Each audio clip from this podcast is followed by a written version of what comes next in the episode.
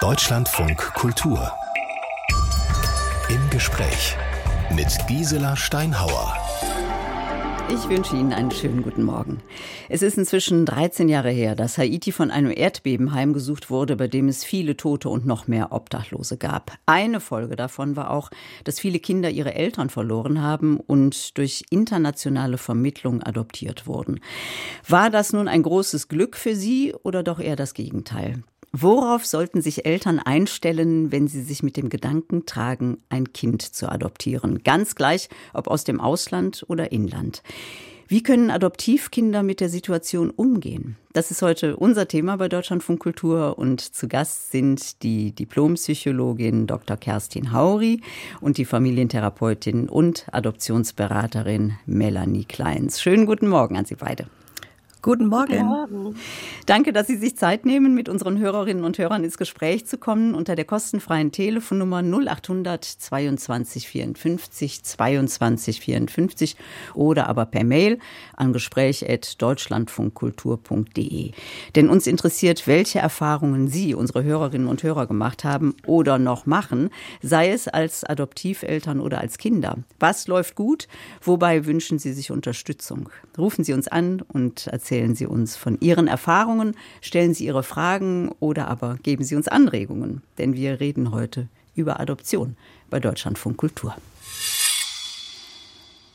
Unsere Gäste sind die Diplompsychologin Kerstin Hauri und die Adoptionsberaterin Melanie Kleins. Und Sie, Frau Hauri, haben zwei Kinder adoptiert, eins aus Taiwan, eins aus Deutschland. Ja. Woher kam die Motivation dafür? Die Motivation kam, wie das vermutlich bei ganz vielen Familien so ist, die sich ähm, mit der Adoption beschäftigen, aus dem Wunsch heraus, eine Familie zu gründen. Und äh, ja, da haben mein Mann und ich überlegt, ähm, welche Möglichkeiten gibt es. Das, ähm, die ältere Tochter ist schon etwas größer. Zu der Zeit ähm, waren die Informationen noch nicht so zur Verfügung oder standen noch nicht so zur Verfügung. Ähm, und dann haben wir uns auf die Suche gemacht, haben mit ähm, verschiedenen Menschen gesprochen und ähm, kam dann zu der Entscheidung, dass das für uns der richtige Weg ist. Ist die etwas ältere Tochter die aus Taiwan oder genau, die aus Deutschland? Ja, ja. Ah ja. Und war für Sie auch sehr schnell klar, wir, wir mischen das? Also wir nehmen ein Kind aus dem Ausland und eins aus dem Inland? Nein, das war nicht von Anfang an der Plan. Das hat sich tatsächlich so ergeben, mhm. durch Zufall. Über welche Vermittlungsstellen laufen Adoptionen? Ja. Ähm, eine Adoption läuft immer oder muss immer über eine Adoptionsvermittlungsstelle laufen. Da gibt es zum einen die Jugendämter, die eine ähm, die Adoptionsvermittlung machen, durchführen und dann gibt es auch noch Adoptionsvermittlungsstellen in freier Trägerschaft. Ähm, diese in der freien Trägerschaft, die haben sich häufig auf die Auslandsadoptionen spezialisiert. Ähm, die sind auch oft gegründet worden aus einer, teilweise aus einer Elterninitiative. Das ist nicht bei allen Adoptionsvermittlungsstellen so, aber ähm, wo vielleicht dann Eltern gesagt haben oder ja, wir adoptieren ein Kind aus dem Ausland und wir wollen auch anderen die Möglichkeit bieten, ähm, diesen Weg zu gehen. Die Adoptionsvermittlungsstellen müssen aber immer staatlich anerkannt sein. Also man kann nicht einfach sagen, wir machen das jetzt mal so, sondern das ist ein stark ähm, reglementierter kontrollierter Prozess. Im Inland, äh, bei den Inlandsadoptionen läuft es in der Regel tatsächlich über die Jugendämter. Reglementiert bedeutet, wie ist genau der Ablauf? Also was muss ich alles machen, wenn ich weiß, ich möchte ein Kind adoptieren? Ja. Ich gehe mal von der Inlandsadoption mhm. aus, weil das äh, häufiger vorkommt als die Auslandsadoption. Ähm, der erste Schritt ist, dass Sie sich an ein Jugendamt wenden, an die Adoptionsfachstelle, Adoptionsvermittlungsstelle und da zunächst anrufen und Ihren Wunsch kundtun. Dann werden Sie ähm, in der Regel zu einem ersten Gespräch eingeladen und dann geht es äh, darum, dass die Mitarbeiter der Fachstelle sie kennenlernen möchten. Das heißt, ähm, es gibt mehrere Gespräche. Ähm, manchmal gibt es Seminare, Vorbereitungsseminare, Workshops, wo dann auch andere Bewerber eingeladen werden, wo man dann ähm, darüber spricht, was bedeutet eine Adoption, was auch das, was wir heute sozusagen besprechen, wird auch da besprochen. Was kommt auf Adoptiveltern zu? Was sind wichtige Voraussetzungen, die man erfüllen muss.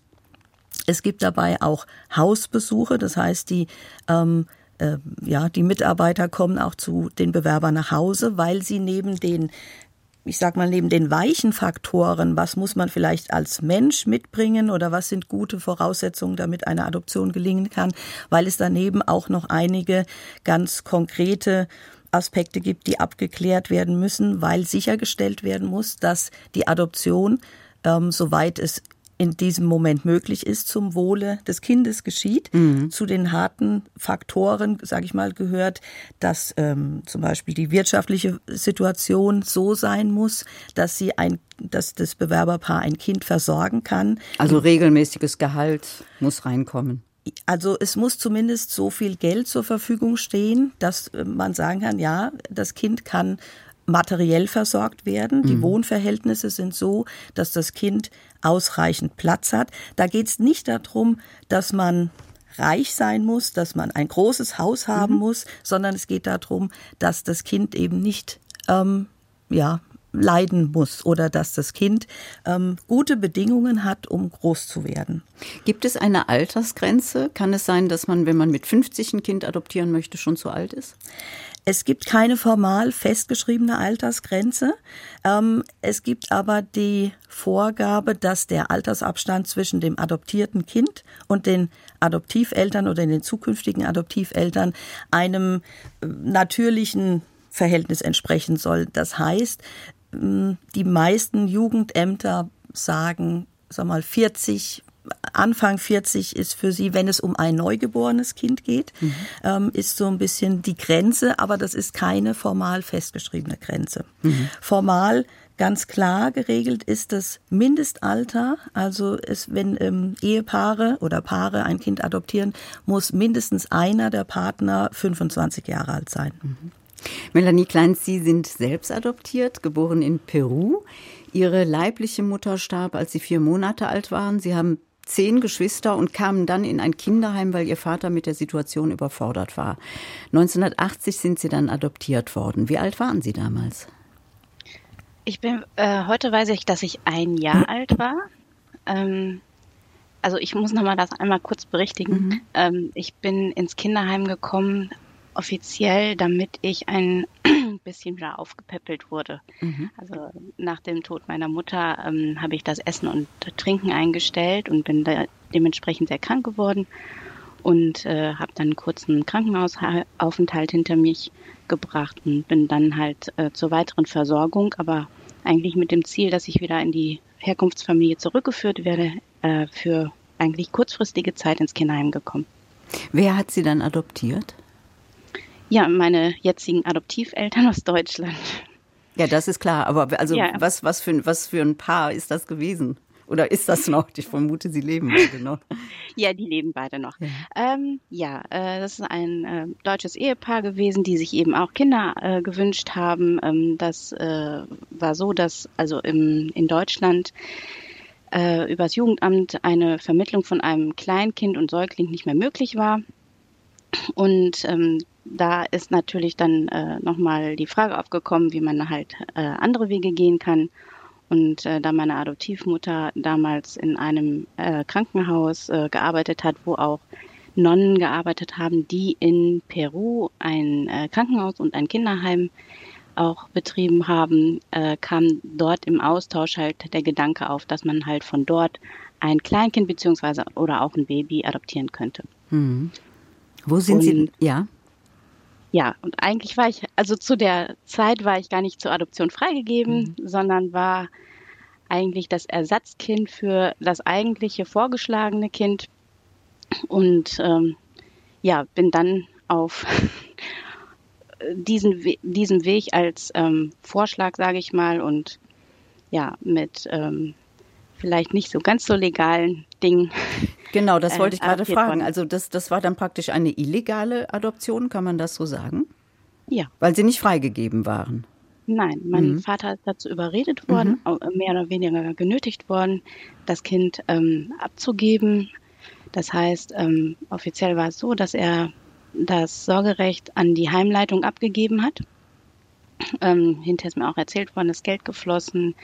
Es sind viele Versprechungen gemacht worden, dass ich mit 20 Jahren wiederkomme. dass es Fotos gibt, dass es Entwicklungsberichte gibt und davon ist nichts eingehalten worden. Hm. Wo sind Sie dann aufgewachsen?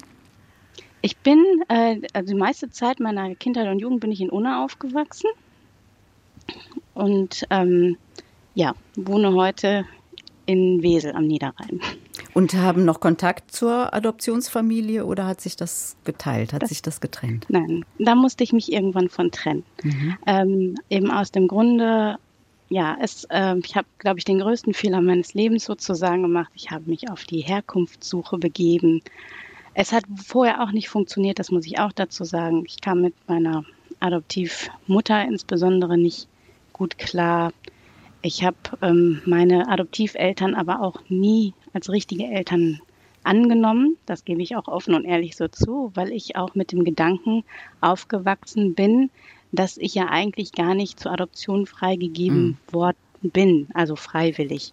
Meine Adoptiveltern haben das immer sehr freizügig erzählt, dass äh, mein Vater überredet worden ist und ähm, dementsprechend habe ich mich da auch nie so reinfinden können, diese Eltern komplett anzunehmen.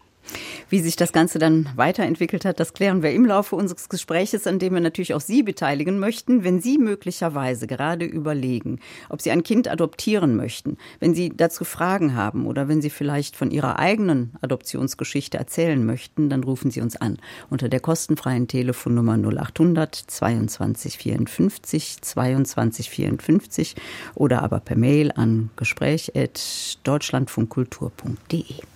Und am Telefon wartet Adrienne Posa aus Frankfurt. Schönen guten Morgen. Hallo, guten Morgen. Grüße Sie, Frau äh, Posa. Danke, dass ich dabei sein äh, kann. Also zuerst äh, äh schön für äh, diese erste Geschichte, weil ich sehe da, dass unseren zweiten Sohn, Adoptivsohn, der auch als Baby äh, adoptiert worden ist, hat ganz große Herausforderungen mit ähm, seinen Wutanfälle und, äh, und impulsive Reaktionen. Und da war es auch so, dass die äh, leibliche Mama wurde eigentlich dazu beraten, dass sie das Kind äh, zur Adoption, Adoption aufgibt. Mhm. Und äh, wir sehen da ganz vieles, wo wir da ähm, äh, Therapien machen müssen, damit wir ähm, ihm helfen können. Helfen Sie uns ein bisschen, Frau Posa, ähm, ja, und erzählen Sie uns die, die Geschichte Ihres Sohnes, wenn Sie mögen. Also das Kind war schon, ich nenne es jetzt verhaltensauffällig, als Sie es bekamen, als Sie sich entschlossen haben, es zu adoptieren. Äh, beide unserer Söhne waren noch Babys, mhm. also wirklich frisch geborene Babys, als sie äh, durch eine Beiträge äh, äh, zur Adoption äh, äh, zu uns geko also gekommen sind. Und äh, äh, bei dem ersten Sohn, da haben wir eigentlich ganz wenige Herausforderungen. Ähm, und der war fünf Tage alt, als wir ihn nach Hause gebracht haben. Und der, der wurde aber so gewollt. Also die leibliche Mutter wollte ihn nie behalten. Mhm. Aus, aus, und, ja. Bitte? Aus welchem Land kommen Ihre Kinder? Äh, die kommen aus Ungarn. Wir sind gebürtige Ungarn, mhm. Ungarinnen. Und äh, der andere Sohn, der, die leibliche Mutter wollte ihn eigentlich nicht zur Adoption freigeben, aber die Behörde da äh, haben sie überredet, weil sie hätte ihn nicht nach Hause äh, mitgebracht. Äh, sie hätte es nicht machen können. Mhm. Entweder Heim oder Adoption, damit er dann die Chance hat, in einer Familie aufzuwachsen. Und wenn ich das jetzt richtig verstanden habe, gibt es oder gab es mit dem einen Kind Probleme und mit dem anderen nicht so sehr? Ähm, ja, der erste Sohn, der schon, also sobald äh, die Schwangerschaft bekannt wurde, äh, war eine Entscheidung getroffen von der leiblichen äh, Mutter und äh, sie wollte dann ihn überhaupt nicht nach Hause mitbringen. Also da, da läuft zurzeit auch ganz, also alles ganz mild. Ähm, also wirklich, da gibt es nichts. Bei dem anderen Sohn, äh, der ist noch acht Jahre alt. Und da haben wir ganz viele äh, Probleme. Und äh, wir haben äh, uns schon mal von Psychologen äh, beraten lassen. Und äh, die denken, dass äh, diese, diese Limbo-Situation, wo die Mama noch nicht so richtig wusste, die leibliche Mama, äh, was sie dann mit dem Kind machen will, mhm. ähm, hat dann irgendwie doch seelisch ähm, ähm, diese Belastung äh, äh, beim, beim Sohn hinterlassen. Mhm. Wenn es für Sie in Ordnung ist, Frau Posa, können Sie uns sagen, wie sich das äußert, wie sich diese seelischen Belastungen äußern bei dem Kind? Ähm, zum Beispiel, äh, wenn er sich ausgeschlossen fühlt oder ausgelacht fühlt oder irgendwie äh, angegriffen fühlt, dann äh, ähm, er, er, äh, er flucht, er tritt, er äh, beißt, er, also, er schlägt uns, alles Mögliche. Mhm. Also es ist um seinen Leben, also wirklich so ein Kampf, so wie es sich anhört. Mhm. Frau Hauri, Sie sind Diplompsychologin, Sie haben selber zwei Adoptivkinder. Ähm, erste Frage, kennen Sie es aus eigener Erfahrung, dass eben die Kinder solche Probleme haben können, wie die Kinder oder wie das Kind von Frau Posa? Und ähm, zweite Frage, was, was kann man tun? Ja, also ich, ich kenne es vor allen Dingen auch aus der beruflichen Erfahrung raus. Mhm. Ähm, Kinder sind wie alle Kinder sehr unterschiedlich. Ähm, die Adoptivkinder bringen alle sehr unterschiedliche ähm, Lebensgeschichten, Herkunftsgeschichten mit, die sich dann eben natürlich auch unterschiedlich ähm, auswirken können oder die äh, unterschiedlich verarbeitet werden können ähm, oder müssen und dann auch dazu führen können, dass das, ja, dass die Kinder sich unterschiedlich entwickeln. Mhm. Darf ich kurz nochmal zurückfragen, Frau Poser, Ihr zweiter Sohn ist auch als Neugeborener, Neugeborenes zu Ihnen gekommen? Ja, genau, der mhm. war 14 Tage alt. Mhm, mh diese, diese Wutanfälle oder die Impulsivität und vor allen Dingen diese große Verletzlichkeit, die Sie beschrieben haben, das ist etwas, was, was wir sehr häufig bei Adoptivkindern sehen. Ähm, das kommt aus dieser Erfahrung heraus, dass diese Kinder eben schon einmal ihre leibliche Mutter verlassen mussten aus ja. verschiedenen Gründen, aber das, manche Kinder reagieren darauf mit großer Trauer. Manche Kinder reagieren darauf mit, mit viel Wut. Was fast alle Kinder zeigen, ist eben diese große Verletzlichkeit. Und da können ganz kleine Anlässe ausreichen, ähm, dass die Kinder wirklich sehr heftig reagieren, so wie Sie es auch von Ihrem Sohn beschrieben haben. Ja, ganz genau. Ja. Mhm. Ähm, Dazu kommt, wenn Ihr Sohn acht Jahre alt ist, dann ist er noch nicht so sehr in der Lage, das alles äh, sozusagen verbal auszudrücken. Das heißt, die Kinder reagieren dann eben auch noch stärker körperlich.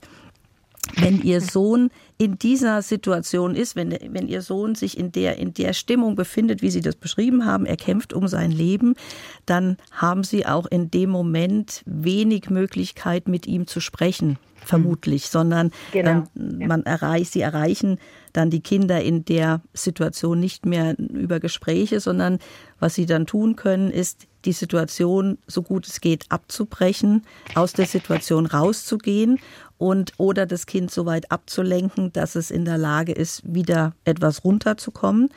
Später kann man dann auch wieder mit dem Kind über sein Verhalten sprechen aber, aber was bedeutet es, aus der Situation rauszugehen? Also mhm. wenn der Junge um sich schlägt oder, oder tritt oder schreit oder beißt? Ähm, aus der Situation rausgehen kann zum Beispiel bedeuten, dass sie nicht mehr versuchen, das Kind zu überzeugen oder etwas zu erklären oder mit ihm zu sprechen, sondern ähm, das Kind vielleicht bei dem Kind sitzen zu bleiben. Also rausgehen bedeutet, das wäre mir in der Tat wichtig, rausgehen bedeutet nicht das Kind alleine zu lassen, mhm. auch räumlich alleine zu lassen, sondern bei dem Kind zu bleiben, aber nicht mehr zu versuchen, diese Situation ähm, zu erklären oder über Argumente sozusagen zu erreichen, sondern vielleicht neben dem Kind sitzen bleiben, wenn das möglich ist, das Kind in den Arm nehmen. Ähm, vielleicht ist tatsächlich auch ja, das machen lassen. Also das, damit meine ich natürlich nicht, wenn es beißt, wenn es sie schlägt, dann müssen sie dafür sorgen, dass sie selbst natürlich nicht verletzt werden. Aber alles zu tun, um den Auslöser zunächst aus der Situation rauszunehmen. Oder mit dem Kind vielleicht in einen anderen Raum gehen, wenn das möglich ist. Ähm, das Kind durch irgendeine überraschende Reaktion abzulenken, sodass es zunächst mal sich wieder beruhigen kann. Hm. Frau Kleins, Ergänzung? Ich kann der Frau Hauri eigentlich da äh, gut zustimmen, muss ich sagen. Ähm, was ich vielleicht ergänzen mag, ist, dass natürlich diese Verletzlichkeit immer da ist und dass man vielleicht auch in der Situation, in der das Kind sich gerade äh, wirklich ähm, stark verletzt fühlt, auch immer sagt, ich bin da. Ne? Also, mhm. Also ich bin deine liebende Mama und ähm, ich bin immer für dich da, auch jetzt. Mhm. Das ist wahrscheinlich eins ähm, der stärksten äh, Gefühle, die man vermitteln kann, dass man sagt, du, also ich bin bei dir, du wirst für immer zu unserer Familie gehören und wir, wir, wir geben dich nie mehr zurück. Also du, du wirst immer genau. bei uns bleiben. Ist es das? Also einfach dieses Urvertrauen, ja. was ja dann fehlt. Ja. Ganz offensichtlich, dass man, dass man das so gut es geht immer wieder ähm, dem, dem Kind gibt und immer wieder sagt, es ist, es ist gut und du bist gut so, wie du bist und ähm, du wirst immer bei uns bleiben und wir bleiben bei dir. Genau. Ja. Ähm, und das, aber das geht natürlich eigentlich dann erst wieder, wenn das Kind aufnahmebereit ist. Ja. Also wenn es sich, wenn, ja, wenn es ihnen wieder zuhören kann. Das heißt, man muss so ein bisschen trennen, wie gehe ich mit der konkreten Situation um mhm. und ähm, wie gehe ich, wie, wie gehen wir miteinander um, was kann ich dem Kind vermitteln, wenn wir wieder eine ruhigere Atmosphäre haben und ähm, ich kann dem Kind zeigen, in der Tat, äh, wir sind immer da, wir sind für dich da, egal was du machst. Mhm. Frau Poser, Sie sind aber auch in guten Händen, habe ich rausgehört. Also Sie sind ja schon in Beratungen und fühlen sich da auch aufgehoben. Ist das richtig? Ja. Ja, ja. ja. Und Dankeschön. Dann danke ich Ihnen sehr für diesen Anruf aus Frankfurt und wir freuen uns auf weitere Anrufe, auf weitere Erfahrungsberichte zum Thema Adoption unter der kostenfreien Telefonnummer 0800 22 54 22 54 oder aber per Mail an gespräch.deutschlandfunkkultur.de. Und am Telefon wartet Margit Wasilewko aus Berlin. Schönen guten Morgen. Guten Morgen. Ja, ich bin schon 78 Jahre alt und ich bin ein Adoptivkind und ich wollte Ihnen eigentlich nur meine guten Erfahrungen mit meiner Adoption mitteilen, damit vielleicht andere Eltern auch Mut bekommen. Mhm. Also ganz kurz, ich bin im Dezember 44 geboren. Meine Schwester ist im November 1946 geboren und nachdem meine Schwester geboren war, hat mein Vater uns verlassen, mein richtiger Vater, also meine Eltern waren verheiratet und hat, wollte nichts mehr von uns wissen, hat sich in dieser schweren Zeit nicht um uns gekümmert, gar nicht, ob wir zu essen hatten oder gar nicht, hat ihn nicht interessiert. Und zum Glück, und das war das große Los in unserem Leben, sage ich immer, hat meine Mutter sehr schnell darauf einen anderen Mann kennengelernt. Und ähm, da das damals eine sehr schwere Zeit war, konnten sie nicht gleich heiraten, weil meine Mutter für uns Kinder und für sich Unterhaltsleistungen vom Sozialamt bekommen hat und mein Vater ähm, ganz wenig verdient, also mein neuer Vater mhm. ganz wenig verdient hat. Also haben sie sechs Jahre zusammengelebt und mein Vater hat aber immer gesagt, wenn wir heiraten, dann werden die Kinder adoptiert. Und dieses Versprechen hat er dann nach sechs Jahren auch eingehalten. Und meine Mutter hat später so zu mir gesagt, also wir hätten die Adoption ja für euch verheimlicht, aber du konntest dich ja an deinen richtigen Vater erinnern und deine Schwester war zwar ein Säugling, hätte sich nicht erinnern können, aber deinetwegen konnten wir die Adoption nicht verheimlichen. Und wir sind eigentlich immer ganz offen damit umgegangen und wir haben einen so liebevollen Vater bekommen, der sich auch wirklich so für uns eingesetzt haben. Wir sind in der DDR groß geworden, dass wir studieren konnten, dass wir, wir sollten lernen, guten Beruf bekommen. Also wie gesagt, das große Los. Und ähm, ich wollte damit nur anderen Eltern Mut machen, bloß nicht zu verheimlichen. Also wir waren bloß nicht zu verheimlichen, wenn man adoptiert wurde oder wenn man, ein, wenn man ein adoptiertes Kind hat, sondern offen damit umzugehen. Und wir waren damit in der Schule immer vor Anfeindungen. Mhm. Äh, keiner konnte uns angreifen. Wir wussten es ja und wir hatten einen guten Vater und wir haben uns super wohl gefühlt. Schön, dass Sie uns das erzählt haben, Frau Wasilewko, weil das Thema Ehrlichkeit ein Riesenthema ja. sicherlich ja, ist bei das Adoptionen. Wollte ich damit sagen, ja. obwohl ich schon sehr alt bin und ich denke heute noch mit solcher Liebe an meinen Vater. Ohne meinen Vater wäre ich nicht das geworden, was ich geworden bin. Ja. Das A und O, Frau Kleins, Ehrlichkeit bei einer Adoption? Ja, genau. Das kann ich nur bestätigen und unterstreichen. Ich finde es sehr schön, Frau Wasilewko, dass Sie davon berichtet haben. Und ähm, das ist ja eine sogenannte Stiefkindadoption, die Sie dort durchlebt haben. Und ähm, da ist es ja auch wirklich, sage ich mal, auch für die Außenwelt natürlich auch schlecht verheimlicht oder konnte man schlecht verheimlichen, da Sie ja in dem Falle mit Sicherheit jetzt äh, dann auch von dem Umfeld beobachtet worden sind. Ähm, das war ja dann in dem Falle äh, eigentlich auch ein ganz natürlicher Prozess. Die Mutter hat einen neuen Mann und äh, wollten, die wollten naja, heiraten. Damals mhm. aber auch noch eine ganz schwierige Zeit. Die Leute hatten mhm. ganz andere Moralvorstellungen, ne? Mhm. Damals noch.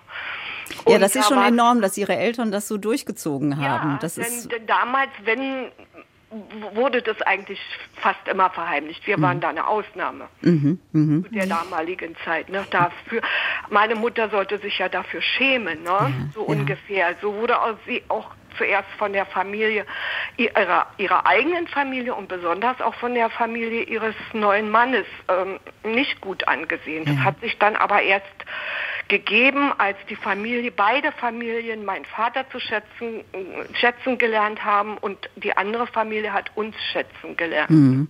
Gibt es eigentlich, also es wird die Zahlen geben, aber kennen Sie, Frau Hauri, die Zahlen über diese sogenannten Stiefkindadoptionen?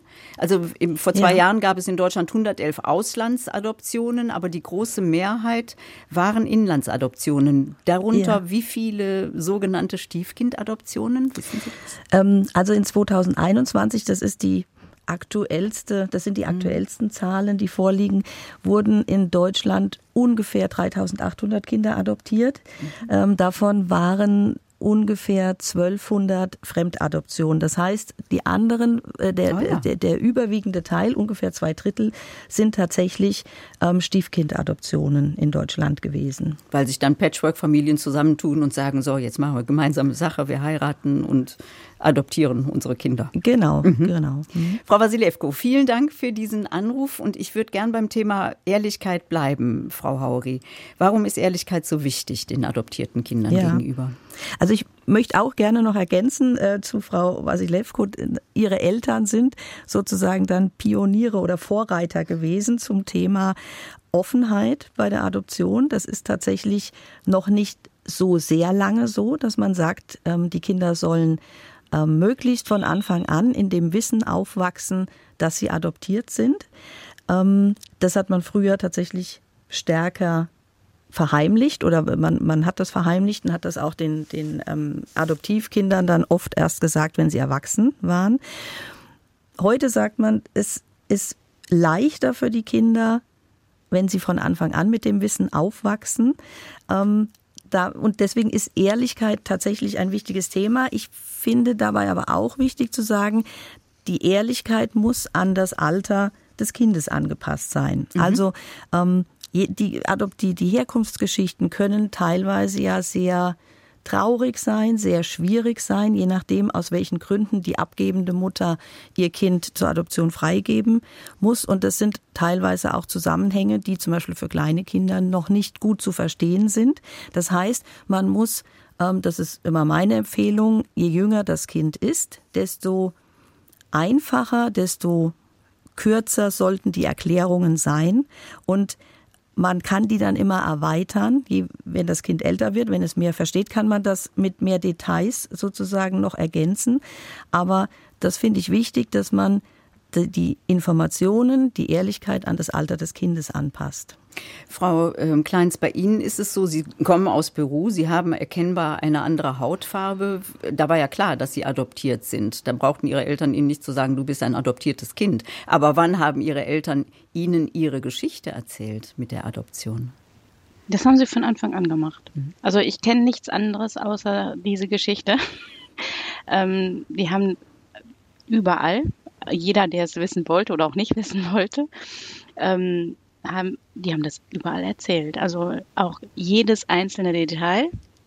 Und da kann ich dann der Frau Hauri auch nur zustimmen. Ne? Also ähm, die Geschichten müssen dem Alter angepasst werden. Es ist manchmal dann auch zu viel gewesen. Also allein mit dem Gedanken immer, ja, als Ersatzkind, sage ich mal, genommen worden zu sein, ist es nicht unbedingt leicht gewesen, sich dann auch in einer neuen Familie ja zurechtzufinden. Und ähm, dass dieser dringende Kinderwunsch da war, das habe ich ja schon dann immer wahrgenommen und dass ich sozusagen dann als Ersatzkind nochmal für das Ersatzkind mhm. äh, da war, ist natürlich jetzt nicht unbedingt die leichteste Position. Wie viele Geschwister haben Sie gehabt in der neuen Familie? Insgesamt vier. Also wir waren insgesamt, äh, nee, gar nicht wahr, also äh, wir waren insgesamt fünf Kinder. Ähm, vier Adoptivkinder, drei aus Peru, einer aus Chile und der letzte ist dann noch der eigene Sohn geworden. Oha. Ja. Hatten Sie da das Gefühl, dass die vier Adoptierten anders behandelt worden sind als das eigene Kind? Ähm, ja, es wurden schon Unterschiede gemacht. Also ähm, der Jüngste wohnt auch noch bei meinen Eltern, äh, kann sich nicht lösen oder beziehungsweise Eltern können sich nicht lösen. Nein, es sind Unterschiede gemacht worden. Ähm, das geben sie heute nicht so ganz offen und ehrlich zu, können es vielleicht auch nicht nachvollziehen. Aber es ist, und das berichten mir auch andere erwachsene Adoptierte, das ist leider so. Man ähm, hat immer das Gefühl, dass man halt immer das adoptierte Kind war weil eben nicht so wohlwollend auch mit einem umgegangen worden ist. Hm. Wir haben recht viel Gewalt auch erlebt und halt auch wirklich Abneigung. Und ähm, das haben ein Lieblingsadoptivkind und der eigene Sohn haben das halt nicht so erleben dürfen oder äh, müssen. Ne, wir haben was, also drei von uns, ähm, ich hätte das meiner Schwester und auch meinem anderen Adoptivbruder, der mit mir adoptiert worden ist, hätte ich das auch anders gewünscht weil immer wieder ganz klar also verbalisiert worden ist, ihr sollt froh sein, dass ihr hier seid, ne? wir haben euch gerettet. Und ähm, das ist natürlich, sage ich mal, eine Einstellung, ähm, wo man ja auch dann ähm, mit aufwächst, dass man immer diese Dankbarkeit zeigen müsste. Mhm. Und ähm, das, sage ich mal, ist äh, vielleicht in den Köpfen der Adoptiveltern da, sollte aber vielleicht nicht nach außen projiziert werden. Das ist auch zu viel für Kinder. Man kann, also kein Kind der Welt äh, muss irgendwie dafür dankbar sein, auf der Welt zu sein, weil es es ja auch nicht selber entschieden hat. Frau Hauri, welche Rolle spielt so das familiäre Umfeld? Also Großeltern, Tanten, Onkel, alle, die so um eine Familie herum sind. Wenn da Adoptivkinder dabei sind. Ja. Ähm, die spielen durchaus eine große Rolle, weil sie auf der, auf der einen Seite natürlich durch die Adoption auch mit berührt sind. Sie freuen sich in der Regel auch ähm, meistens äh, darüber, dass ähm, die, die Angehörigen ein Kind adoptiert haben. Sie sind aber nicht so weit ähm, oder sie haben sich nicht so viele Gedanken darüber gemacht, müssen sie ja vielleicht auch nicht, weil, weil sie eben ja nicht die Adoptierenden sind. Das heißt aber, als Adoptiveltern ist man oft in einem Umfeld ähm, von Menschen, die einem zwar wohlgesonnen sind, die aber manchmal ein bisschen unbedarfter sind. Das trifft nicht in jedem Fall zu, aber das kommt schon mal vor. Und das ähm, als Adoptiveltern macht man in der Regel einen durchaus einen persönlichen Entwicklungsprozess durch, in dem, weil man erkennen muss, manche Erziehungsmaßstäbe, die ich vielleicht selber aufgebaut habe, weil ich sie so kennengelernt habe als Kind, die funktionieren in unserer Adoptivfamilie nicht. Da muss ich anders mit Dingen umgehen und diesen Prozess hat, hat das Umfeld in der Regel ja nicht mitgemacht. Das mhm. heißt, ähm, es kann dann durchaus sein, dass äh, sie von den von der Oma, von der Schwiegermutter ähm, kritische Äußerungen auch mal hören. Ähm, da musst du doch jetzt mal mehr durchgreifen, zum Beispiel, oder das kann man doch so nicht durchgehen lassen, oder warum ist das Kind äh, müsste doch froh sein, was ihr alles für sie tut oder für ihn tut. Ähm, also das kommt durchaus aus Wohlwollen hat aber manchmal die Wirkung, dass es die letztlich, ja, dass es verunsichert oder dass es für das Kind nicht schön ist, das mitzuerleben. Wir nehmen mal an, dass viele Ver Verwandte positiv einem solchen Kind ja. gegenüberstehen und sagen, wie toll, dass du bei uns in der Familie bist. Aber wenn dieses Umfeld signalisiert, du gehörst nicht dazu, dann kann es bitter werden. Ne? Wie lässt sich das auffangen?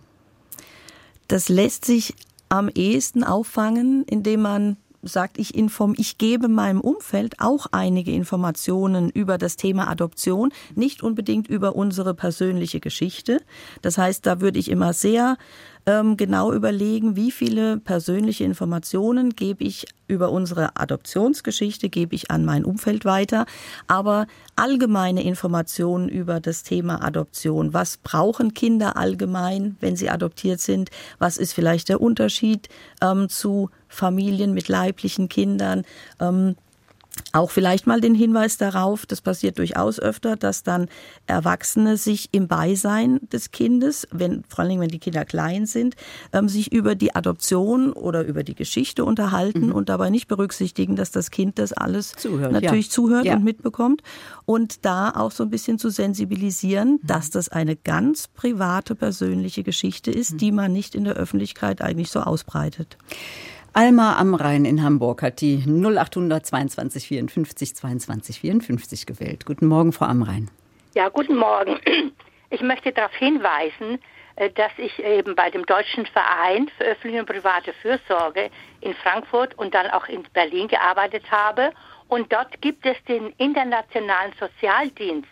Der hat eben damals schon ähm, eben äh, die, vor allem die Frauen, äh, die jungen Mädchen, die von den amerikanischen äh, Soldaten eben Kinder bekommen haben, die wurden eben dann zur Adoption freigegeben, vor allem natürlich an amerikanische äh, Familien.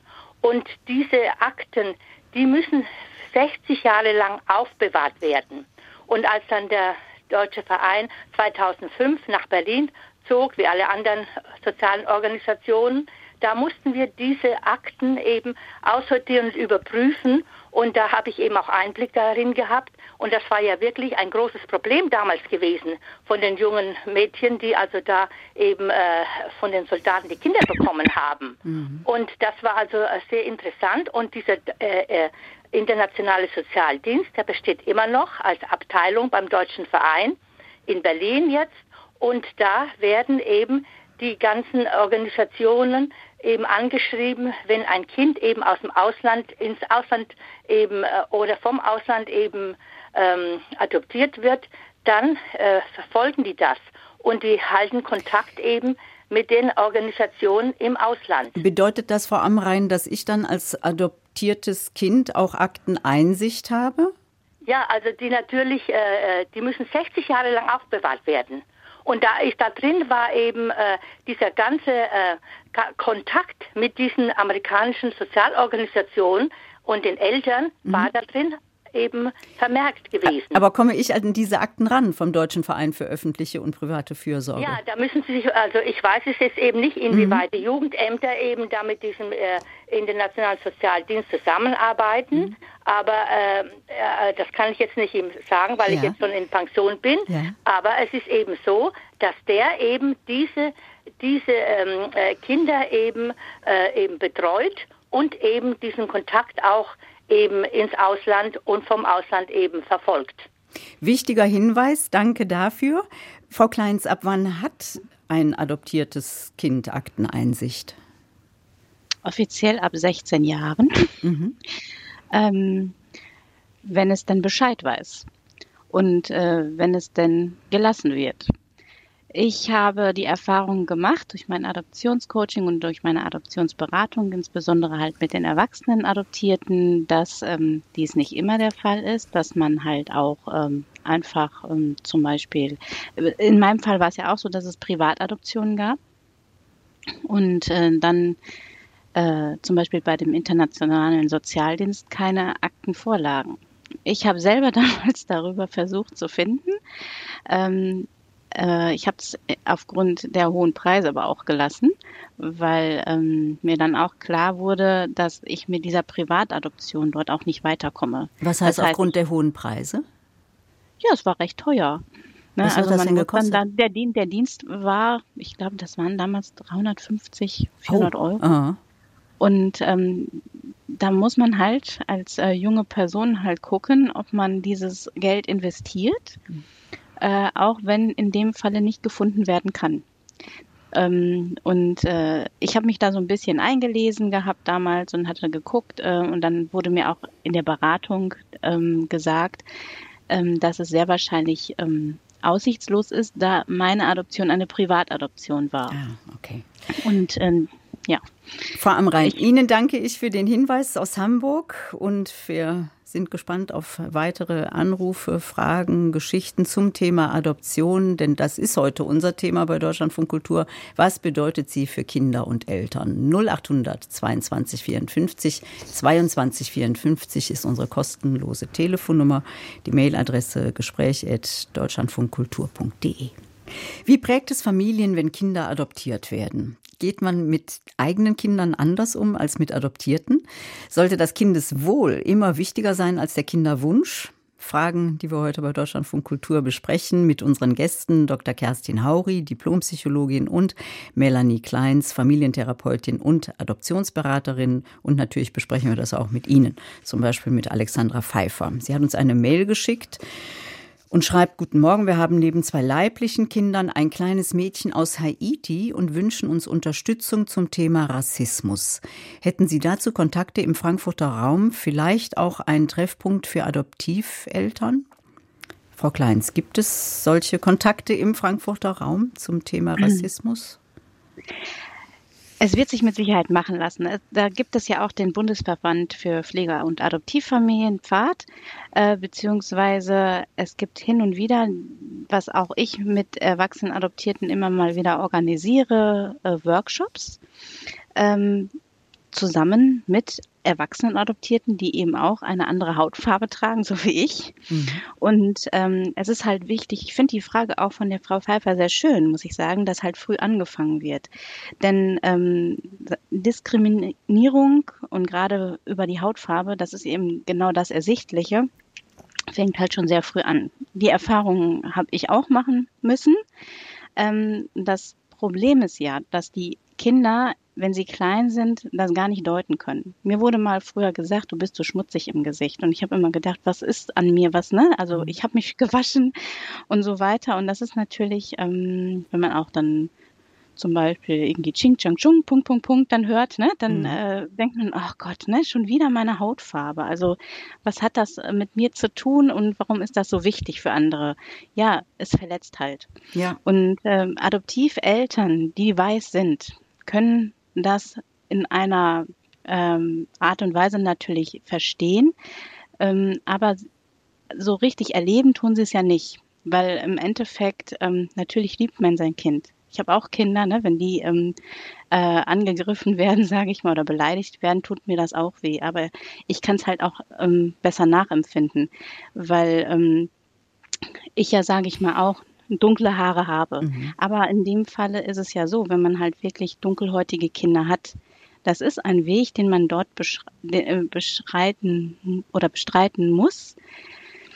Die Eltern sagen dann immer, ja, nimm dir das nicht so zu Herzen und egal wie äh, man darauf reagiert, dann wird immer, das wird immer so relativiert. Und ja. ich finde, ähm, das ist genau der Grund, warum es solche Workshops oder Hilfen geben muss, dass man auch ganz klar guckt, dass man von Anfang an mit den Kindern darüber spricht. Gibt es denn im Frankfurter Raum solche Workshops oder wenn Sie solche anbieten, geht das dann auch online, damit Frau Pfeiffer nicht von Frankfurt nach, was weiß ich, wohin reisen muss, wenn sie es vielleicht gar nicht kann? Da kann sie sich gerne nochmal bei mir also auch melden und ähm, beim Melanie, also mkleins.de und äh, da können wir auch gerne was organisieren. Das wird kein Problem sein. Weil Sie eben auch die deutsche äh, Sektion der Initiative Adoptierte aus aller Welt leiten. Also an ja, Melanie genau. Kleins wenden. Ähm, ich habe noch einen Tipp. Es gibt äh, Help a Child. Das ist eine Vermittlungsstelle für Adoptionen auch und vor allem aus Haiti. Ich weiß leider nicht, wo die sitzen, aber Help a Child finden Sie ganz sicher, Frau Pfeiffer, im ja. Netz und können da nochmal nachschauen und vor allen Dingen mit Frau Kleins in Kontakt treten. Wir haben eine weitere Mail aus Berlin. Wir sind 28 und 31 Jahre alt und haben schon sehr lange den Wunsch, ein Kind zu adoptieren. Mein Mann hat aber in den vergangenen Jahren mit Depressionen zu kämpfen gehabt, die jedoch erfolgreich durch Therapie und einen Klinikaufenthalt behandelt wurden. Uns war klar, dass wir erst adoptieren werden, wenn mein Mann wieder gesund ist. Unsere Angst ist nun groß, dass eine vergangene therapeutische Behandlung bedeuten könnte, dass wir keine Kinder adoptieren dürfen. Können Sie uns sagen, ob es dafür Regeln gibt? Frau Hauri, wissen Sie das? Ja, ähm, also es gibt keine es gibt keine mm, Verbote sozusagen, dass man niemals krank gewesen sein darf, ähm, ähm, wenn man ein Kind adoptieren möchte. Der Gesundheitszustand spielt tatsächlich bei der bei der, in dem Verfahren oder bei der Eignungs, man nennt es tatsächlich auch leider Eignungsprüfung, was das Jugendamt dann vornimmt, spielt dabei eine Rolle. Das heißt, man muss ein Gesundheitszeugnis auch vorlegen. Ähm, aber zurückliegende Erkrankungen und auch eine Depression ist eine Erkrankung, wenn die erfolgreich behandelt ist, ähm, stellt keinen Hinderungsgrund dar, mhm. dass man adoptieren kann. Mhm. Ähm, was ich dabei ergänzen möchte, aber, das ist eine Empfehlung, dass Bewerber, die überlegen oder dass, dass Paare, die überlegen, dass sie ein Kind adoptieren möchten, wirklich für sich möglichst realistisch ihre eigenen Ressourcen einschätzen. Ähm, mit den Ressourcen meine ich zum einen, welches unterstützende Umfeld habe ich unter Umständen? Also sind Omas, Opas, stehen die zur Verfügung, dass sie vielleicht auch mal ähm, mithelfen können, äh, mal, mal Betreuung übernehmen können. Wie bei aber jeder normalen Familie ganz genau, auch. Genau, genau. Ja. Und ähm, damit meine ich auf der anderen Seite aber auch die persönlichen Ressourcen, die man hat. Adoptivkinder ähm, fordern teilweise die Adoptiveltern stärker als Nicht-Adoptierte, einfach weil sie mehr mit sich ausmachen müssen, weil sie mehr tragen müssen häufig. Und es, dafür braucht man einfach auch die innere Kraft, die innere Energie. Und das ist immer eine Empfehlung von mir, das wirklich für sich persönlich einzuschätzen. Haben beide Partner ausreichend innere Energie, um auch anstrengende, und zwar längere anstrengende Phasen mal durchzuhalten.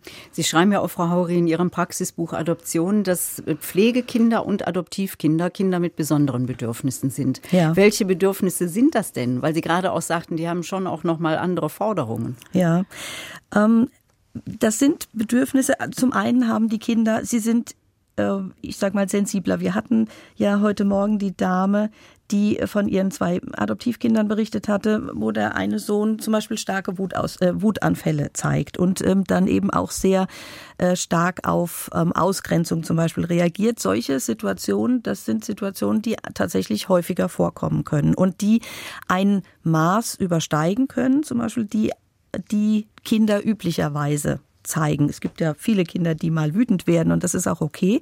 Ähm, aber das kommt bei Adoptivkindern in einem, kann in einem stärkeren Maß vorkommen. Das heißt, ich habe mehr, unter Umständen mehr Konfliktsituationen, wo die Kinder dann wo, wo sehr stark auf das Bedürfnis des Kindes eingegangen werden muss in dem Moment.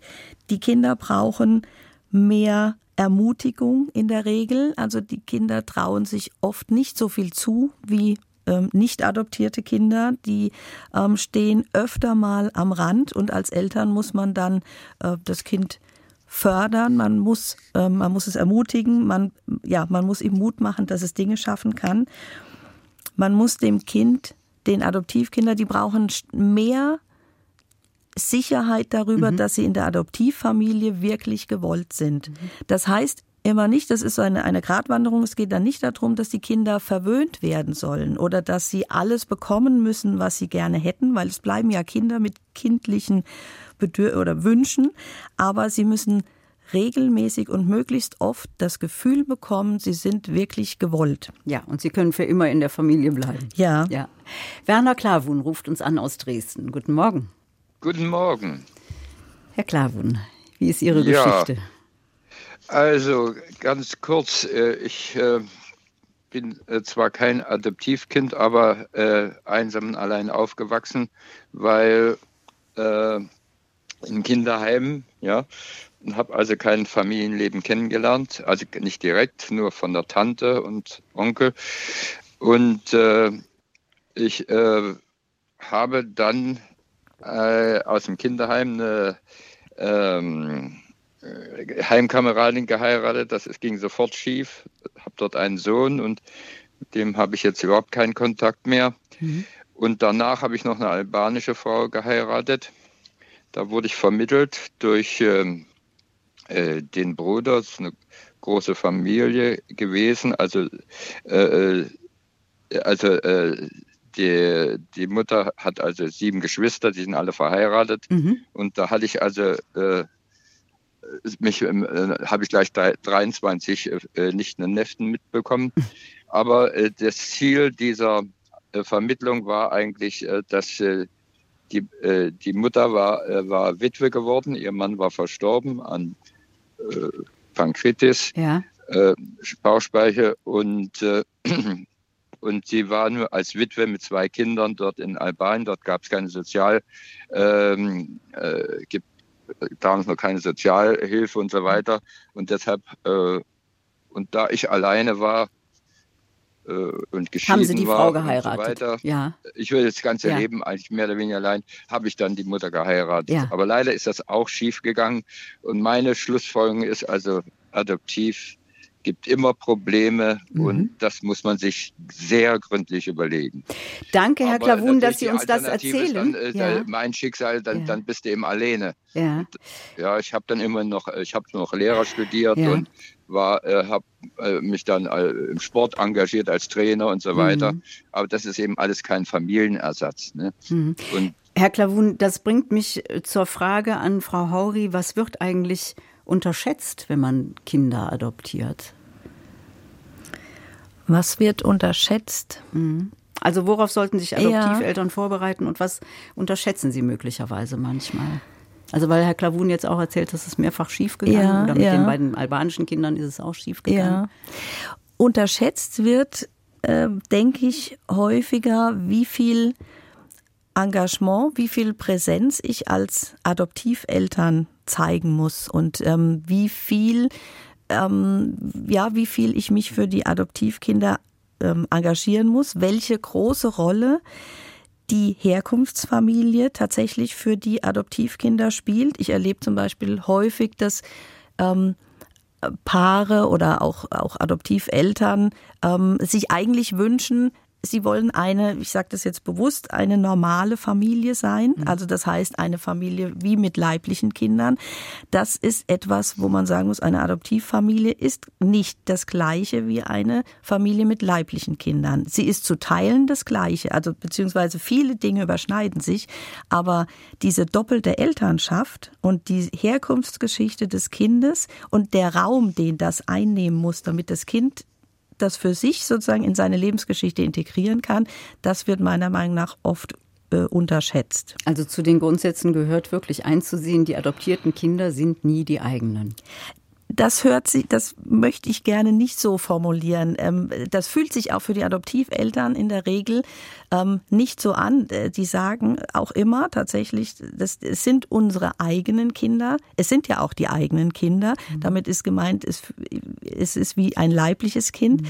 Ähm, es kommt neben den ganzen Aspekten, die Elternschaft, Familie bedeutet, kommt eben dieser Adoptionsaspekt dazu. Und mhm. der nimmt einen großen Raum ein für die Kinder und das muss man berücksichtigen. Und das bedeutet auch, dass es auch für die Adoptiveltern einen großen Raum einnimmt, ob sie das wollen oder nicht.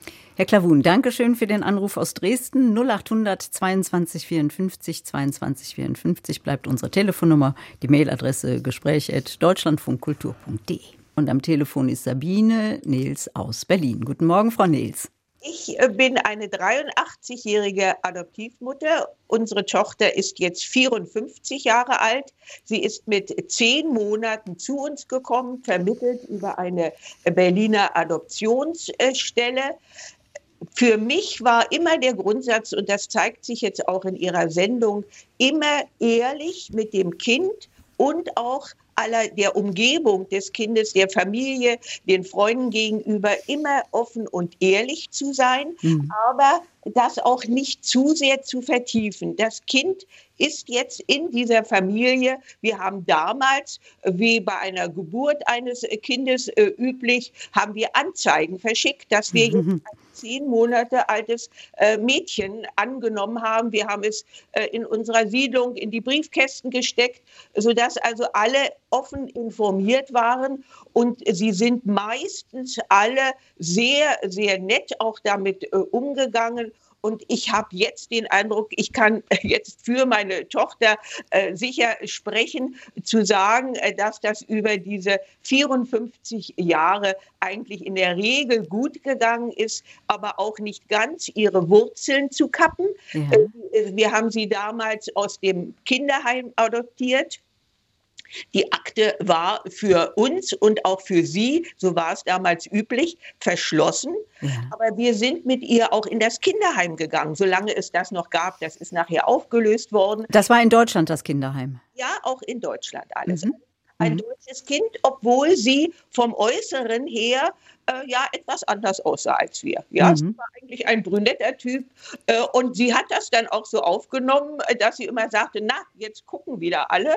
Ja, gehört dieses Kind in die Familie. Also wir sind auch damit alle sehr offen umgegangen. Und ich kann nur sagen, also es ist für alle, glaube ich, ein Geschenk bis heute, äh, dass wir mit unserer Tochter zusammen eine Familie ja. gründen konnten. Und sie lebt jetzt in Frankreich und dort auch mehr, glaube ich, Vielleicht hat sie in etwa eine mediterrane Vergangenheit, äh, äh dass äh, sie dahin gehört und dort auch glücklich ist. Frau Nils, wann hat Ihre Tochter die Frage gestellt, wenn sie sie denn gestellt hat, wer ist meine richtige Mutter und warum Nein, wollten meine Eltern mich nicht haben?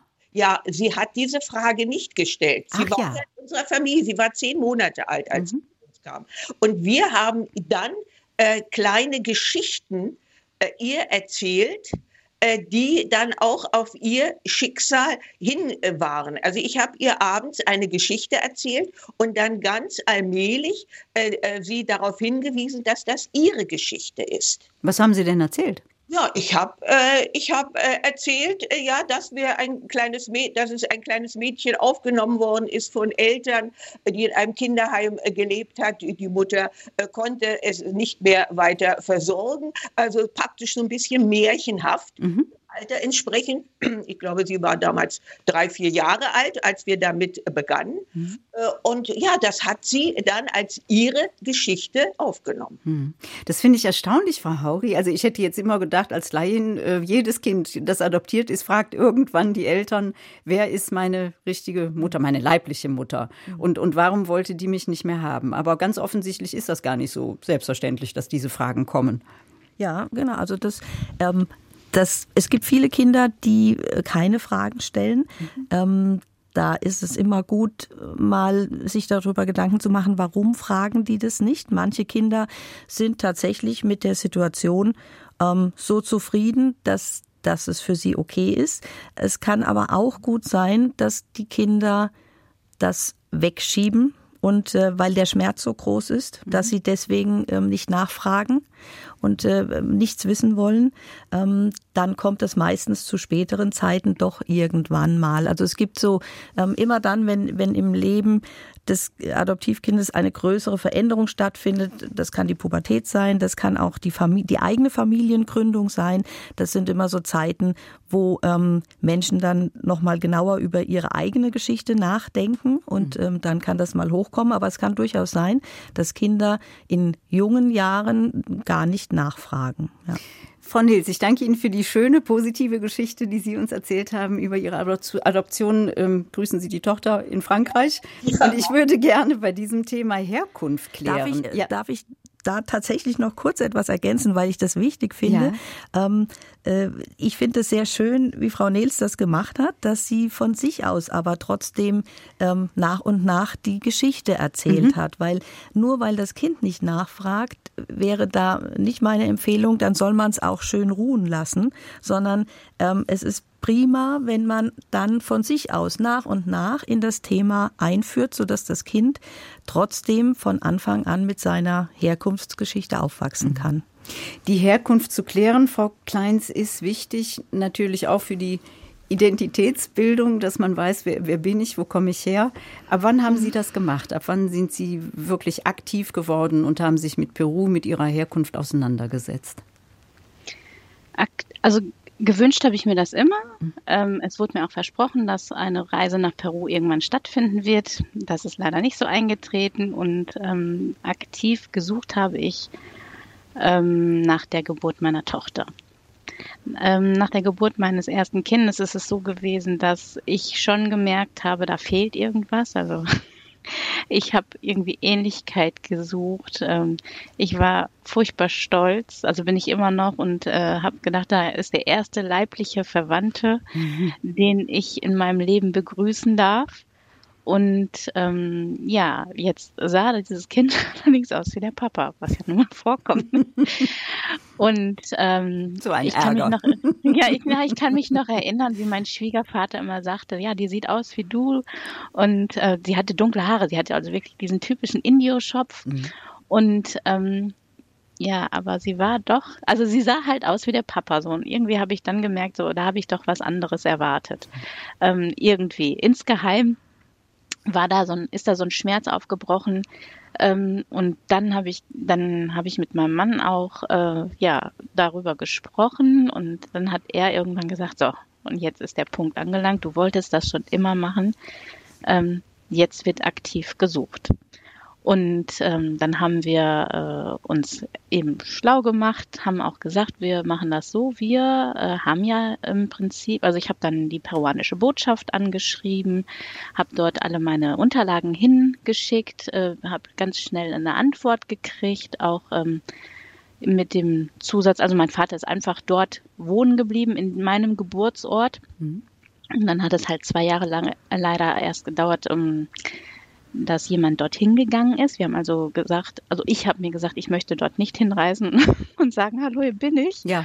Und äh, ich wusste, er ist schon etwas älter und äh, nicht, dass er dann tot umfällt ne, mhm. oder auch gar keinen Kontakt haben will. Also dieses, glaube ich, nochmal abweisen hätte ich jetzt, glaube ich, auch nicht so gerne gewollt. Und, ähm, und Sie haben nie Kontakt ich, gehabt bis dahin, ne? Nein. Dem, mhm. Okay. Gar nicht. Und wie alt waren ja. Sie dann, als Sie nach Peru gefahren sind zum ersten Mal? Da war ich äh, 31. Ah ja. Und ähm, ja, heute weiß ich jetzt 30, ne? Aber ähm, da zu dem Zeitpunkt, ähm, das waren halt so 29 Jahre später. Und ähm, ja, dann nach zwei Jahren hat äh, eine ähm, äh, Frau eben Kontakt äh, zu meiner leiblichen Familie aufgenommen.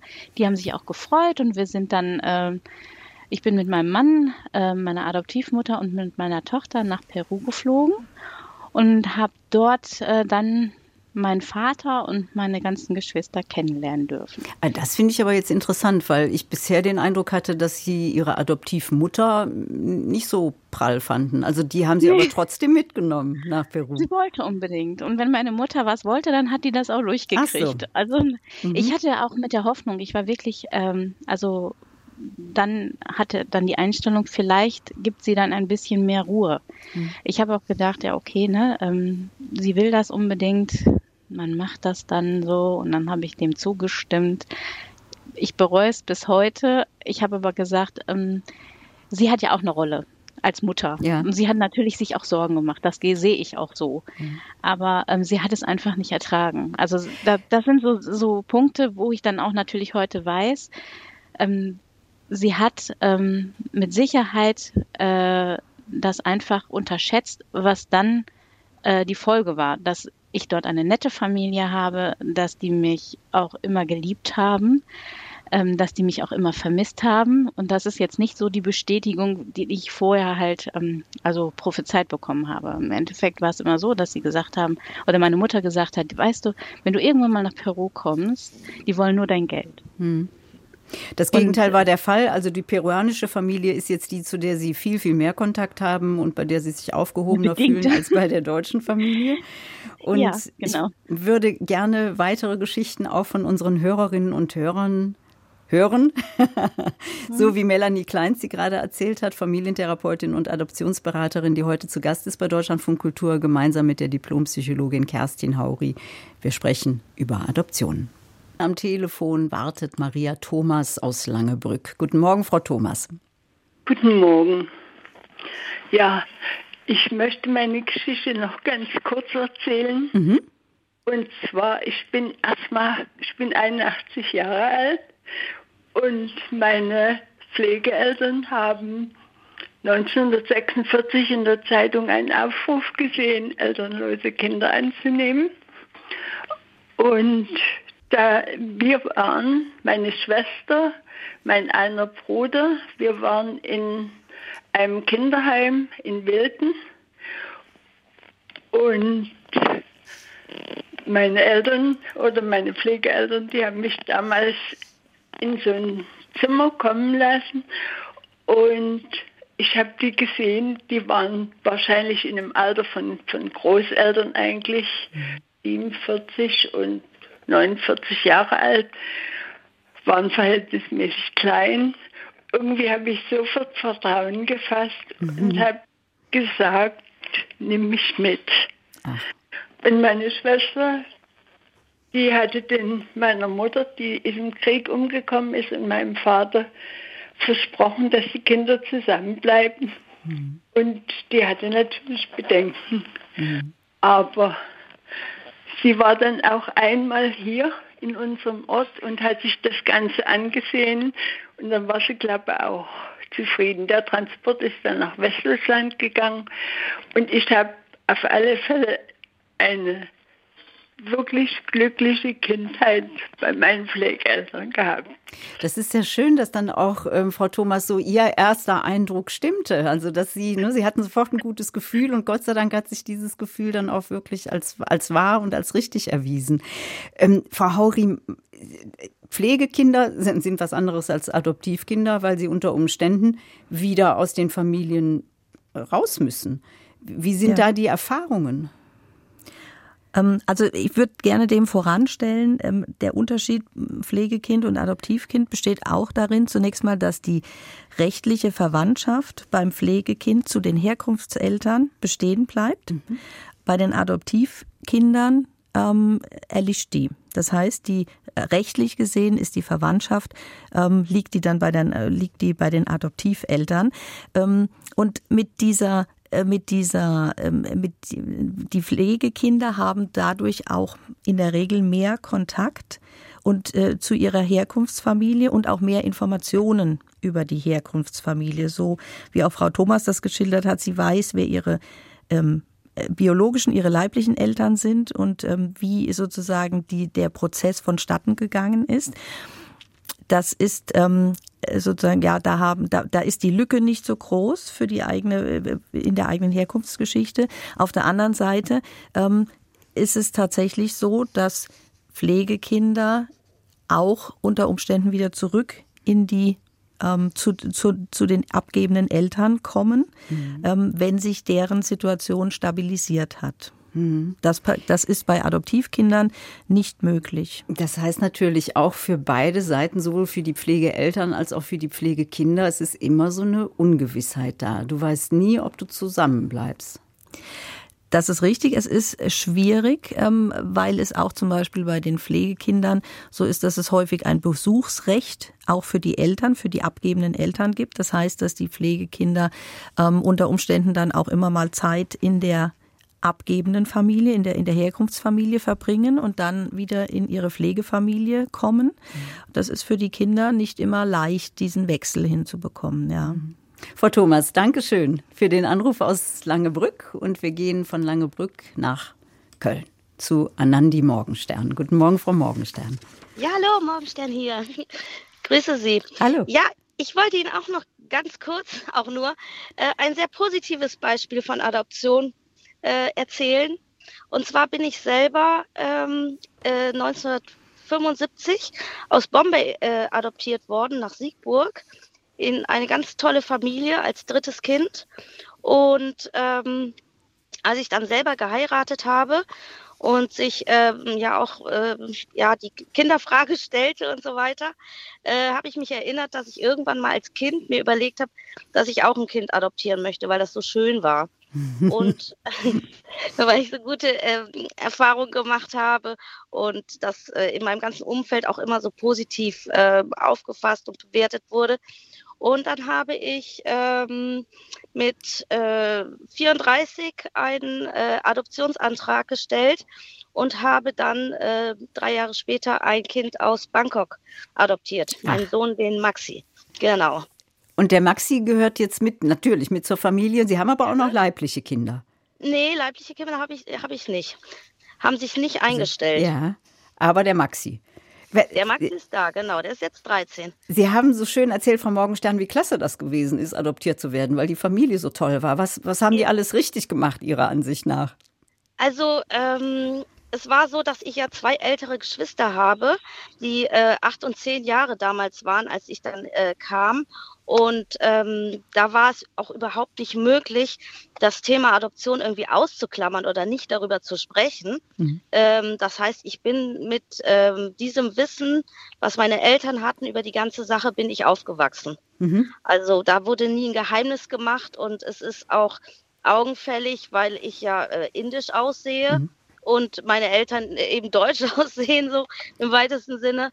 Und ähm, da wurde ganz offen drüber gesprochen und ich war, ich kann mich erinnern, als Kindergartenkind auch sehr stolz darauf, dass ich aus einem anderen Land komme und dass ich schon mal allein mit einem Flugzeug geflogen bin und all solche Dinge, die man da äh, ne, dann als Kind sich dann so äh, schön alles vorstellt. Mhm. Und auch die ganze Geschichte drumherum ähm, äh, wurde mir direkt erzählt, dass die, eben die Leute dort sehr arm sind und äh, manche Frauen sehr, sehr jung sind, die Kinder bekommen und dann für die Kinder nicht sorgen können. Das war für mich damals als Kind auch alles schon sehr einleuchtend und fand ich total okay. Wie alt waren Sie, als Sie adoptiert worden sind? Sechs Monate alt. Sechs Monate. Also noch vor Bewusstsein. Okay, also das heißt, Sie können sich natürlich gar nicht mehr daran erinnern. Nee, ähm, nee. Ich finde das klasse, dass es so eine Positivgeschichte ist. Ähm, Frau Hauri und Frau Kleins, auch da ist wahrscheinlich wieder der springende Punkt. Die Eltern von Anandi Morgenstern haben immer von vornherein klargemacht, du bist adoptiert, wir haben dich in Bombay geholt, haben wahrscheinlich auch diese Geschichte erzählt. Ähm, mhm. Geholt haben die mich tatsächlich nicht. Sondern? Die, äh, ich bin äh, mit einer Stewardess von der Lufthansa, äh, bin ich einfach rübergeschickt worden. Das war damals wohl nicht üblich. Ja, mhm. und die haben mich am Frankfurter Flughafen abgeholt. Aber diese Geschichte habe ich natürlich mir auch tausendmal erzählen lassen, wie das da war und wie lange die auf mich warten mussten und dass die Stewardessen mich erst noch baden und bespielen wollten und mich nicht abgeben wollten und all solche Sachen. Ähm, und vielleicht noch eine Sache, weil ich ähm, das ja so, so schön alles und so gut bei mir auch alles gelaufen ist, auch so mit ne, Integration und Begabungen fördern. Ähm, das war bei uns ganz vorne in der Familie. Ähm, hab, ist mein Sohn natürlich auch dann so aufgewachsen, dass ich eben aus, aus Bombay, aus dem Kinderheim komme. Und ähm, als der so drei oder so war, ähm, habe ich den mit so einer Babycreme eingecremt und habe erzählt, ähm, dass sein Vater diese Creme als Kind auch schon benutzt hat. Und dann hat er tatsächlich gefragt, ach so, in welchem Kinderheim war der denn? Das war für den auch irgendwie so normal. Und dann habe ich gesagt, nee, nee, der war in Oma Gundis Bauch. Der war gar nicht im Kinderheim. Verrückt. Die, äh, ja. Sie, haben, Sie haben gesagt, äh, Frau Morgenstern, 1975 sind Sie adoptiert worden, ne? Ja, genau.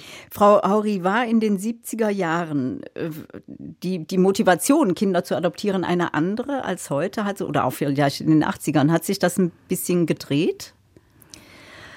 Ähm, das, das würde ich nicht unbedingt sagen, dass die Motivation sich verändert hat. Also es gab schon immer, ähm, und das gibt es auch heute noch, ähm, Paare, die einfach ein Kind haben wollen, also eine Familie gründen wollen. Und dann gab es und gibt es auch heute noch Paare, die sagen, wir sollen, äh, wir wollen, äh, wir wollen einem Kind etwas Gutes tun, was ich nicht als idealen Motivation ansehe, aber das gibt es. Ähm, und was sich verändert hat, ist aber der Blick auf das Kind ähm, und auf die Bedürfnisse des Kindes. Und da würde ich sagen, das ist früher, mit früher meine ich sicherlich äh, vor, bis vor 20, 25 Jahren, mm, ist das Kind tatsächlich mehr als ein, äh, ja, wie, wie, wie ein Objekt behandelt worden. Also das heißt, ähm, da standen eigentlich die äh, Interessen der Erwachsenen stärker im Vordergrund. Ähm, deswegen, man hat früher auch zum Beispiel eben gesagt, es ist besser, wenn man die Adoption, wenn man sie nicht ohnehin sieht, ähm, weil das Kind anders aussieht, äh, wenn man das verschweigt. Ähm, das ist für die Adoptiveltern eine etwas komfortablere Situation, vermeintlich zunächst mal. Und heute ähm, hat sich, das hat sich, es gab einen Perspektivwechsel, so dass man heute sagt, die Interessen des Kindes müssen im, und die Bedürfnisse des Kindes müssen im Vordergrund stehen. Das Wohl des Kindes ist das Wichtigste. Ja. Und die Adoptiveltern müssen sich entsprechend anpassen. Frau Kleins, wäre das heute noch möglich, dass ein sechs Monate altes Baby im Flugzeug alleine, also begleitet von Stewardessen, von Flugbegleiterinnen nach Deutschland kommt? Ohne also dass die Eltern es abholen? Nein, soweit ich weiß nicht. Ähm, das wäre dann, äh, würde ja gegen dieses neue Adoptionshilfegesetz verstoßen, beziehungsweise ähm, äh, das Hager Abkommen, was ja auch schon 1993 eben abgeschlossen wurde. Ähm, es ist ja so, dass ähm, die Eltern sich beraten lassen müssen und auch in das Herkunftsland reisen müssen. Das heißt, sie müssen sich ganz klar mit der Herkunft des Kindes auch identifizieren können. Mhm. Und dementsprechend würde das ja äh, so gar nicht ablaufen. Mhm. Ähm, ich danke trotzdem der Frau Morgenstern äh, für ihre, für das Teilen ihrer Geschichte. Was ich da vielleicht noch mal kurz zu sagen möchte und auch äh, zu der Frau Nels ähm, aus Berlin da bei der Frau Nils war es ja aus Muttersicht und aus, bei der Frau Morgenstern jetzt aus Kindersicht.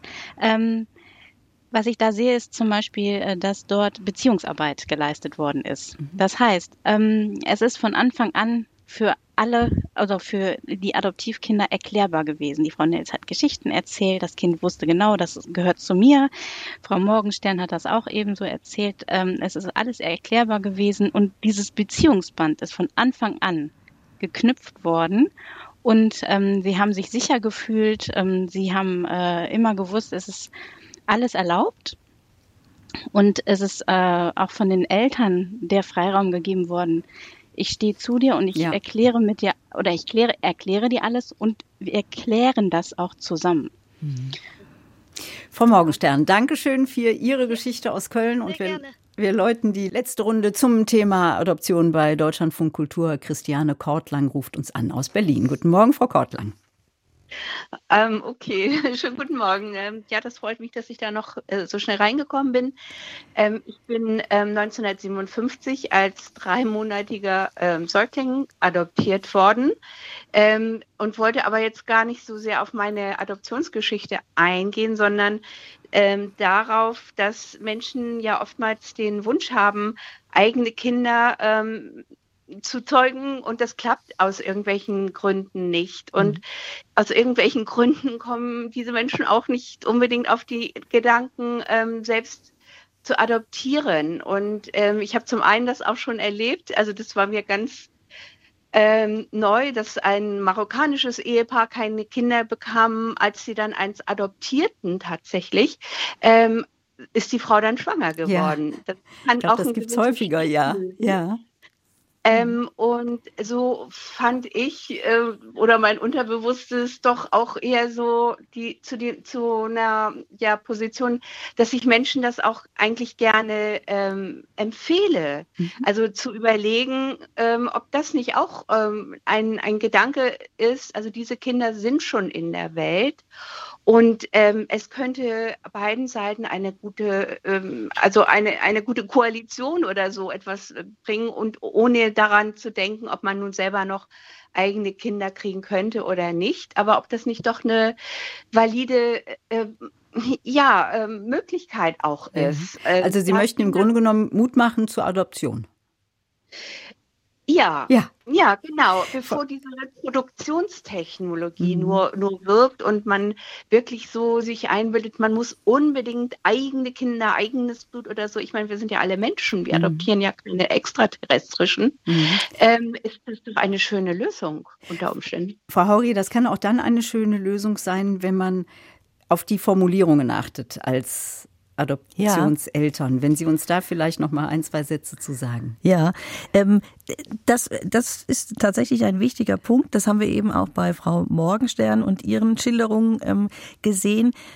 Adoptiveltern sollten sich Gedanken machen, bevor sie mit ihren Kindern sprechen und bevor sie mit den Kindern oder die Kinder über ihre Geschichte aufklären, wie sie diese Geschichte erzählen können. Und äh, da ist mir nochmal wichtig, es geht nicht darum, etwas zu beschönigen oder etwas auszulassen oder etwas äh, äh, falsch darzustellen, aber sich bevor sie mit den Kindern sprechen, sich Gedanken zu machen, wie ist die Geschichte und was gehört alles zur Geschichte dazu? Können wir ähm, vielleicht auch ähm, Aspekte mit reinnehmen, die Mut machen, wie eben die Dame erzählte, dass die Stewardessen sich auf der auf dem Flug um das Baby gekümmert haben und also so, dass die Kinder erkennen können, es wurde sich um mich gekümmert und es waren Menschen da, denen wichtig ist, dass es mir gut geht. Mhm. Das muss man sich vorher überlegen. Frau Kleins, was möchten Sie Eltern mit auf den Weg geben, die möglicherweise über eine Adoption nachdenken, also Paaren mit auf den Weg geben?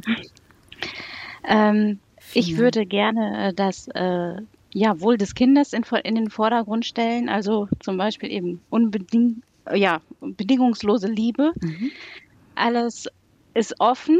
Ähm, wir nehmen das Kind so an, wie es ist. Und äh, wirklich Beziehungsarbeit von Anfang an und dem Kind immer sagen, ich liebe dich mein ganzes Leben lang.